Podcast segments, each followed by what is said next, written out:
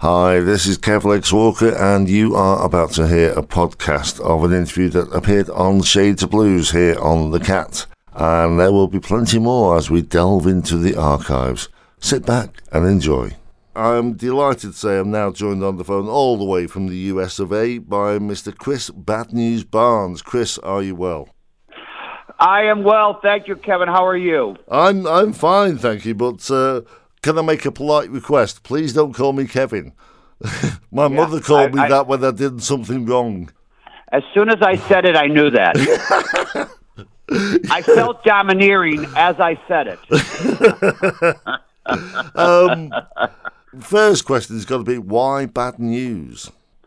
Well, uh, here in America, we have um, there was a a professional basketball player uh, who played for the the Celtics, the Boston Celtics, and his nickname was Bad News Barnes. His his entire name was Marvin Bad News Barnes, and my father's name was Marvin Barnes. So when we were kids growing up, uh, the neighborhood kids, uh, you know, and we were all problem. We were we were all problem childs. Um, I they they gleaned that uh, that Nick they put that moniker on me, Chris Bad Marvin Barnes, because at first they were calling me Little Marv, Marv's boy, Little Marv, and then it became uh, when when everybody got hip to Marvin Bad News Barnes, the basketball player. Then I got the Bad News moniker. Right. Now, many people think it's because of the movie, The Bad News Bears, because the actor is Chris Barnes, and they think it's that, and it's not. Everybody thinks I was the actor in the movie, and I'm not. I know him, um, but um, no, it, it has to do with the basketball player Bad News Barnes, who was a problem basketball player, and um, he had a rough life. There's a great book about him, and um, very interesting character. And I believe I believe all bluesmen should have a handle. I don't think, you know, unless you have a handle, I don't know, man. You know, I question your blues genealogy. Yeah. I mean, you got to have a Hound Dog Taylor. You got to have a Howlin' Wolf. You need a handle, my brothers. Yeah. well, luckily, mine is legs. So there we go. Um, there you go. have legs. You have appeared on various things Seinfeld, Curb Your Enthusiasm, and many, many other things. But let's go right back to the start. Did you grow up in a musical environment? Yes. I, uh, at, at the age of five, started drum classes. I, I studied drum and I took lessons. And um, I would my father had a diner in the downtown part of, I'm from Scranton, Pennsylvania, which is Joe Biden's hometown, Scranton, PA. And in downtown Scranton, my father had a little diner, and we all worked there, and I washed dishes there. And next door was a music store where they sold music, but they also had instructions. And I was banging on pots and pans in the in the diner all the time. And my father said, "That sounds horrible start taking some lessons so at least it sounds better in here. And I took lessons uh, uh, at the neighborhood, you know, at the downtown music studio. And another artist uh, named Clarence Spady, uh, who has an album out right now and a hit song, Surrender. Clarence was taking music classes there as well. Uh, honest to God, uh, within a, a few years, you know, we were we were in a band playing uh, playing in, in, in pubs and by the time we were 12 years old, you know what I mean? So, yeah, I, I, uh, my, my, my personal family, I had three sisters that were rockettes. They were dancers. So dance was a big thing. But musically, I got into the drums. I like to bang things. And, um, and, and I started very early and, and, and really got, really got into actual gigging and, and performing at a very young age. So, what were you listening to in those days? Well, you know, um, the the the first show uh, we did was at my grade school in second grade, and here was the song list. Here was the here was the three song running order. The theme song from Batman, the TV show, da da da da da da da, Batman. The Herman's Hermits, it's a kind of hush, and Twist and Shout from the Beatles. That was those were the first three songs when, uh, you know, at the age of nine and ten. So that's not bad. That's not a bad not a bad running order. No. Uh, and then um, I went when I when I was 17. I moved to New York City, and I was uh, doing stand up comedy, and I was performing at a place called Tramps, uh, which was on 15th Street in New York City, and I was the MC, and they were doing all blues. So I was emceeing and introducing Koko Taylor, Pinetop Perkins, Blind John Davis. So that's where I really most as and Mose Allison, as a matter of fact. So I mean, I was so that's I was 17 and getting hit with to this date the greatest blues artist ever. Well, it was while you were Tramps that what you used to do, if my information is correct, you would take audience suggestions and improvise the blues tunes. That's correct. I would say, give me a, a woman's first name, uh, Brenda, and give me a household object like a spatula or a knife or a spoon. You know, oh, spoon. So I would have Brenda and Spoon, and then I would just do a 12 bar blues, make a song. Da da da da da. Her name was Brenda. Da da da da da. Got money from her lender. Da da da da da. She had a spoon. Da da da da da. You knew this tune. Da da da da da. And just improvise on and on and on.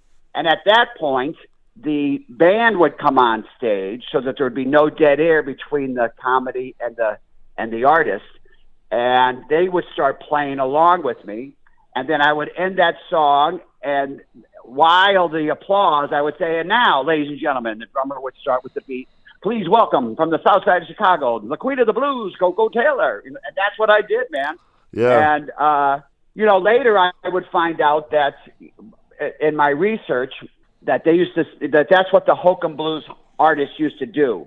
Uh, W.C. Handy is quoted as saying, "We used to hook them with the hokum. We always had a comedic blues act before the main act, and that's who held the audience for the people to stay and watch the blues act."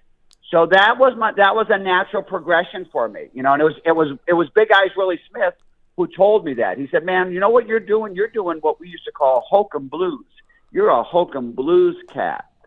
and I was like, okay, I've been I've been knighted. I've been I've been given my direction by the sage. You said that when you started out, you wanted to be a drummer, but then you moved into comedy and then managed to combine that with music. Correct. Did you want to go one way or the other, or did you always have an idea of maybe combining the two?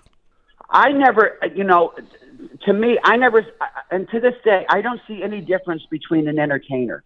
I don't, you know what I mean? I don't, I mean, if you're, I, I, I think I'm more of the field of a performer, entertainer, and underneath that, the, the subgenres are comedian, musician, singer. But um, you know, you're just a perf- you're just a performer to me. It's a different head. I don't see any difference. I see. I, I think you. I, you know, I think you have to be versed. You know, in in both, and and I see that all the time. You know, I'm going to name drop here. Um, Richard Starkey, Ringo, uh, Ringo Starr. I was having coffee with him once, and he said to me, "So I understand, you know, you're a comedian." I said, "Well, yes, but you know, all comedians want to be musicians, and all musicians." And he stopped me and said, "Are comedians," and um, I believe that. You know, I, I I think you have to have. I th- I don't. You don't have to do anything. But for me, I had to do both. Yes, I had to incorporate uh, both. I've done I've done the the most volume of my com- commedia is improvisation with the Second City Company and being on television with Seinfeld, Curb Your Enthusiasm, all those shows. But I've, I've always I've all I've, I've also done National Lampoon, um, uh, mock rock comedy specials. Um, there's a there was a, a show that John Belushi did called Lemmings that was a National Lampoon, and that was that was a parody of Woodstock. So I've always produced, written, and directed shows that were comedy and music, and still look at that kind of arena for future venues and, and future shows. The great thing was the blues had a genre that exact that exactly did represent both, that being hokum blues.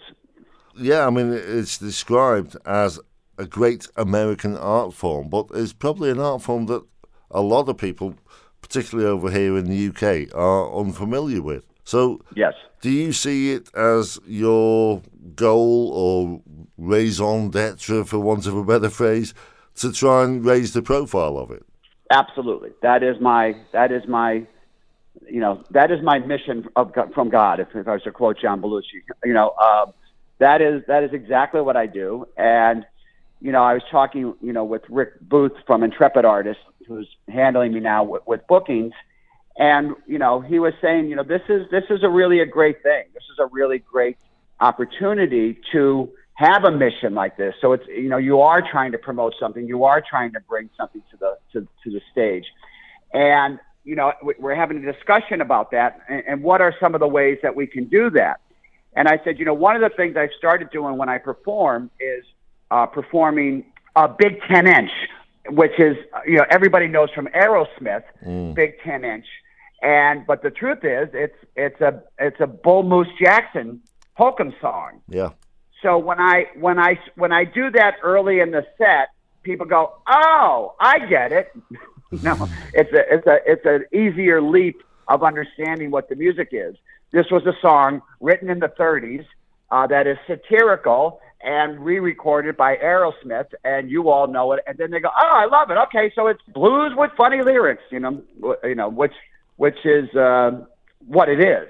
Uh, yes, that is that is the goal is to uh, remain a hokum artist and bring hokum uh, to the fore. As a matter of fact, I was just uh, talking to uh, um, there's a, a, a, singer here, Catherine Russell. She's a very popular jazz singer, Lincoln Center, and um, I'm talking to her about actually trying to do a Lincoln Center show thematically about hokum blues because they're open to that kind of uh, format where the show is kind of uh, educational as well as entertaining. Uh, Steve Miller from the Steve Miller Band, he performs there once a year and does stuff like that. He'll do uh, he'll do like he'll do a show called Texas versus Chicago Blues, and they'll talk about the songs in between songs and the nature. He just did one with Charlie Musselwhite, and that's what they did. They performed, and then after a song, they would discuss, you know, who really wrote that song. Was that Willie Dixon? How did it move from how did it move from Clarksdale to Chicago?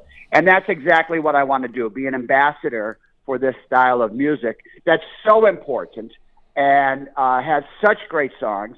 And, you know, the, the, you know, one of the songs is It Hurts Me Too, which if you were to listen to Bluesville radio, in a week you could hear at least 12 different versions of that. Right now, there's, there, there's, there's about five hot versions. Foghat has a version of it. And that is that's a Tampa Red song. That's a 1930s hokum blues song, even though it's not that satirical or that uh, blue. You know, it, it's but that's a that's a classic classic blues song, and that is from a hokum blues artist. You were saying that once you'd been introduced to hokum blues, you you did your research, Um, and you mentioned that some of the songs date back to the 1930s or even before then we have a feature on the show called the Analog Blues Track, where we play jug bands and bands like that from the 1920s, 1930s, and right. it's a, a, sort of satirical look on the world, but it, it's also informative. It's telling how black people were treated back in those days. Absolutely. You know, I'm from the Second City Comedy Troupe in in uh, Chicago, and you know, you are really sat down and educated and trained in what the purpose of commedia really is, you know, and and one of the main through lines that we are taught is that every time a new law is put into order, even today, it is the comedian's job to to observe and challenge that that law. What is that about? How does that affect me? So the the comedian is really uh, you know, is really trying to put back into the public what's going on in a subversive t- type kind of way. So that's, you know, um, the song I did uh, on the album, uh, You Want to Rock, You Got to Learn the Blues, you know, I've, I've now live on stage at the end of the song, instead of while saying who the band members are, I'm also pointing out devastations historically of the white culture demoralizing the black culture, the riots, Tulsa, Chicago, Detroit, and that's uh, that's a very important part of, of the hokum and a very important part of comedy, no matter what. Even if you went back to the early Greek and and uh, you know if you look at Dada in the 30s, if you look at uh, Berlin in the 30s, the Commedia was always challenging. You know, I mean, comedians in, in, in Germany in the 30s were getting killed because they were they were pointing out Hitler's faults. You know, her, you know, in the in the dev, the devastation. So that is a very very important part of the Hokum Blues, and that's why to me it's not something to be written off, and it's something, and and for that reason, that is the is the exact importance of why I want to do it and continue it. It is what allows me to do both. It is what allows me to have a voice that's more than just doing a 12 bar blues song. You know what I mean? Yeah. Very important. Uh, it's it's even more important now to have that voice, and that was a big problem with this album, uh, Kev. Is you know uh, everybody was like, "Are you sure you like this is the worst time to be controversial?" And I said, "It's the best time to be controversial." And this it's it's more important now uh, to do satire and to hold a mirror to power. And uh, this is the challenge. I I was you know this this is what I this is you know, this is the Super Bowl of, of you know, of comedia to me. This is a, the exact time to step up that's and I was very excited about that. That was that was giving me an extra push because there's defiance in this. You know, there has to be, especially in the blues community. You know, there's a real rift. There's a real rift between um, uh, the right and the left, and uh, that's what the song "I Like Cleavage" I wrote is about. You know, and uh, and I think that that was a very good, clever, witty, uh, totally Hokum esque with the with the salaciousness of it. Uh, so, you know, as an artist and as a writer, the terms and the causes and conditions that we find ourselves in is what actually inspires and allows me to uh, explode on a theme or, or a political social idea, and then and then funnel it through a Hokum blues arrangement. In your recordings, there was Hokum Blues, which was an out and out tribute to the Hokum Boys, Tampa Red, and Georgia Tom. Yes. And then there was the live album, which was recorded on the Blues Cruise. Yes. And then there's the most recent release, Bad News Rising, which, again, uh, you're keeping that Hokum tradition going. Yes. And this is my first all original album, as you said. Um, what happened was is I I did an album before I, I signed with VizzTone Records, and it was uh, 90 Proof Truth, and there was I did like three or four comedic satiric songs, and then you know we talked about going to Memphis, um, where two times a year we have the International Blues Challenge and we have the Blues Music Awards. And when you're there, you're not only are you meeting the cream of the crop of artistry and whatnot, but you're also meeting the industry cats.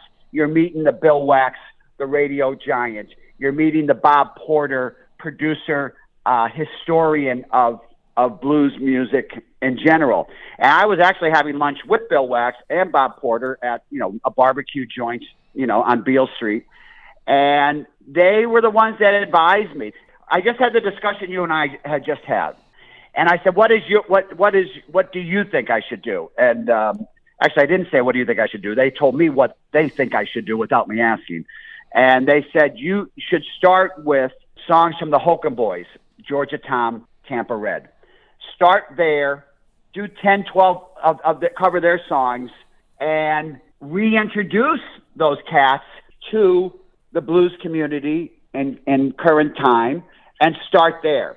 And that's exactly what I did. And that did lay the foundation.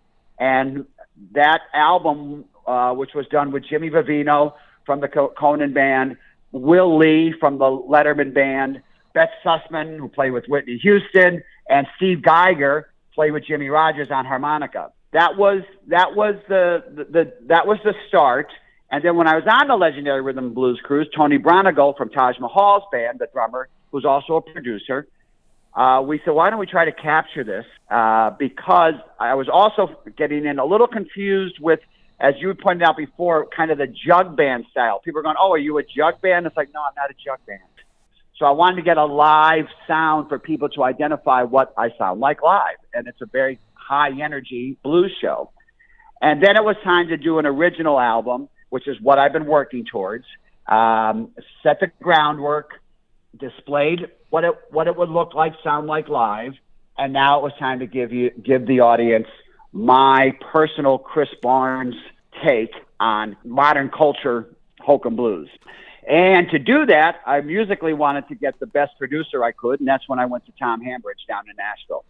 And you've also got some top name musicians appearing on this one. You've got Kevin McKendree, Tommy MacDonald, Pat Buchanan. The songs that are on this album, were they sitting around for some time or did you write them specifically for this album? I told I you know I I said to I said to Tom, what do I do here? Do I bring my do I bring musicians that I work with? Uh, and he said no. He goes, I got my own guys. You walk in, you know, the charts will be ready, and uh, these guys are, this, you know, these guys are my team, and that's the way they do it in Nashville. You know, you go to certain cities and you go, oh, okay, here is where they do Broadway shows.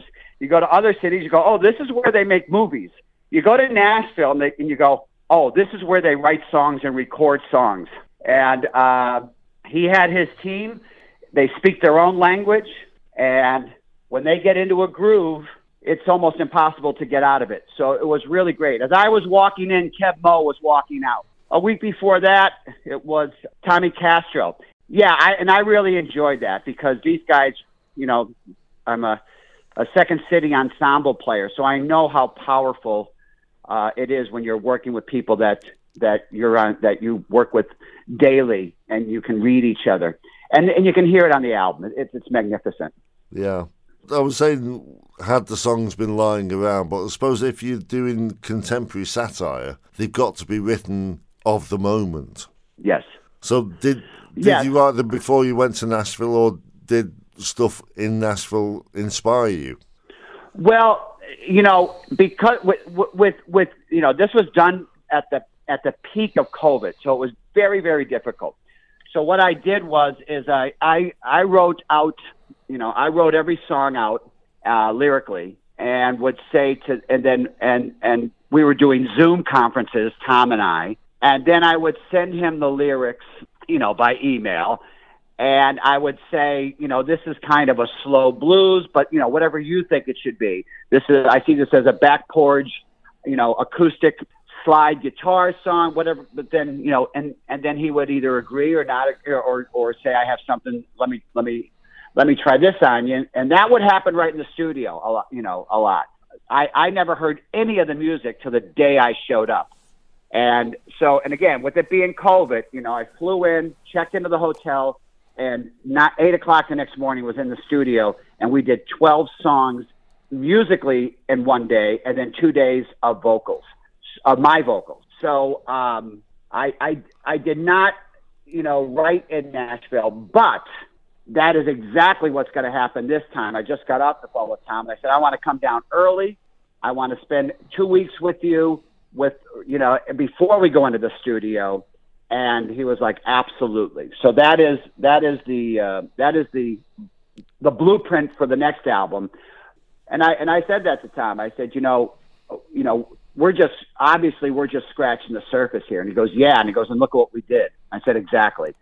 So very excited about the next one, and um, and I'm sonically as a re- you know finding where where I fit in, what what work what is working for me, uh, and and that's fun too. You know to hear to hear the groove that kind of is is speaking to me at the same time because I don't write the music. You know I'm not a I I I don't read music and I don't write it. I know what the feel is that that I'm working with as I'm writing something, but I don't I don't know the notes or the chords for that. So so that's a, a, a huge learning curve for me even now. So you're already looking towards the next album.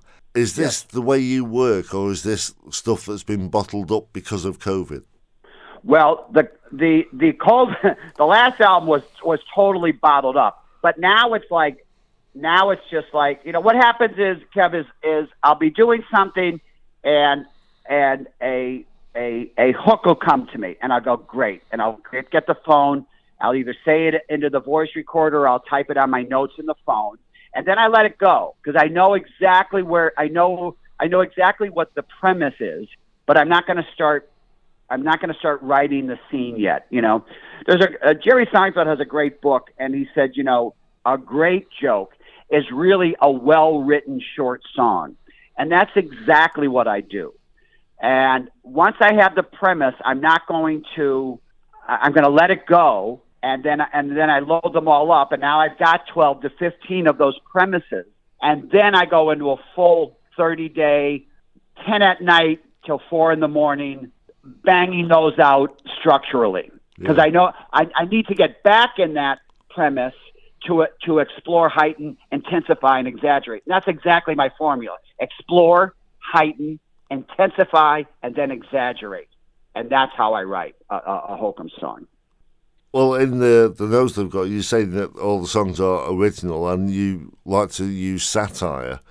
But there's also some biographical pieces in there, like when Koko came to town.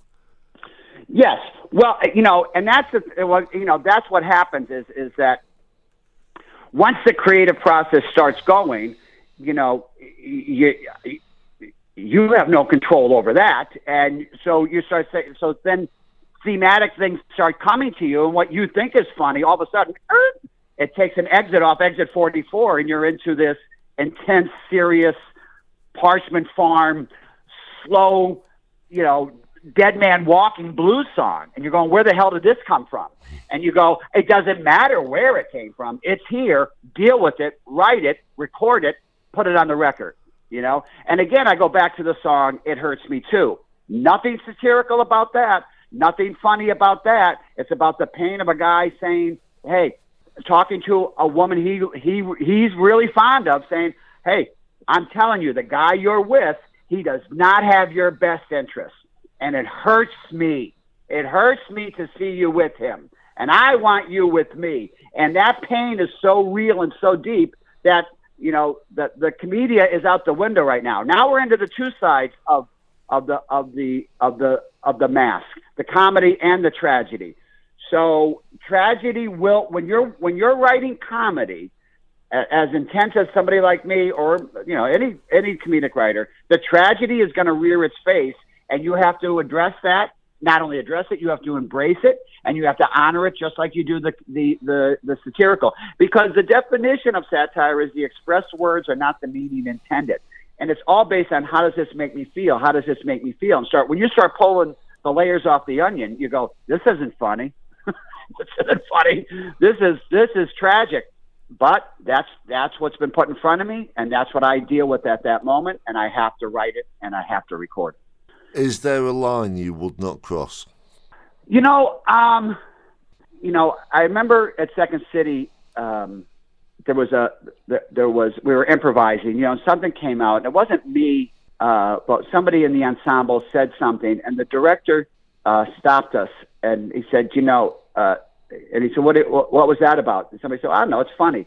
And he said, and I'll never forget this quote. He said, "There's a thin line between mean and funny. You don't you don't want to cross that line because it, that you just cheapen the comedia." And I try to wear. I was also taught try to wear the target on your own back.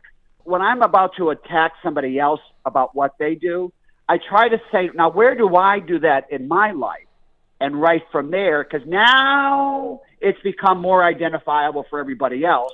And we're not just pointing fingers we're owning our own part in this.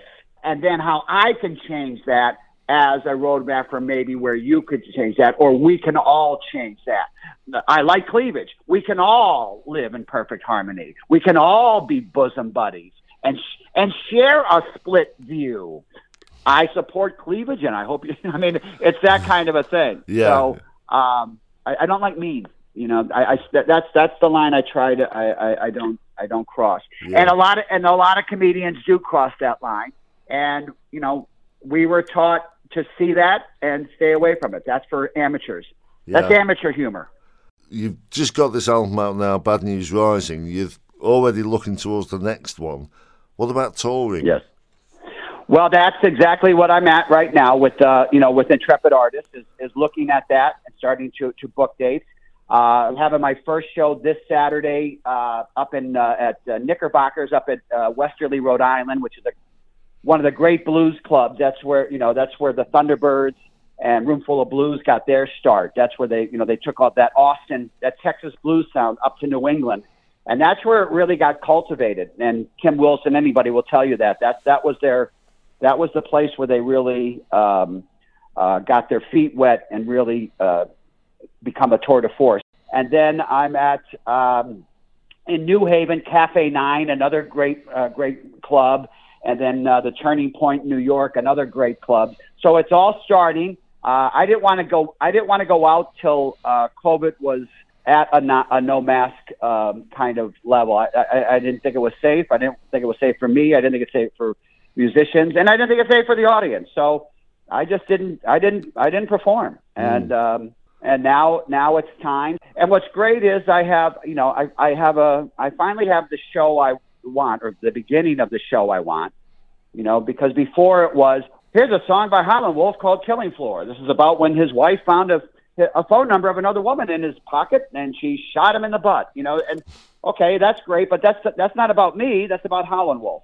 So now I have songs, you know, Koko, just like you said, where did Koko Taylor come from? Where did this come from? And as a result, the audience gets to have a more personal relationship with me and a more intimate relationship. And so I have these, you know, these 10 songs and, uh, uh, and and obviously I have to do some covers around it.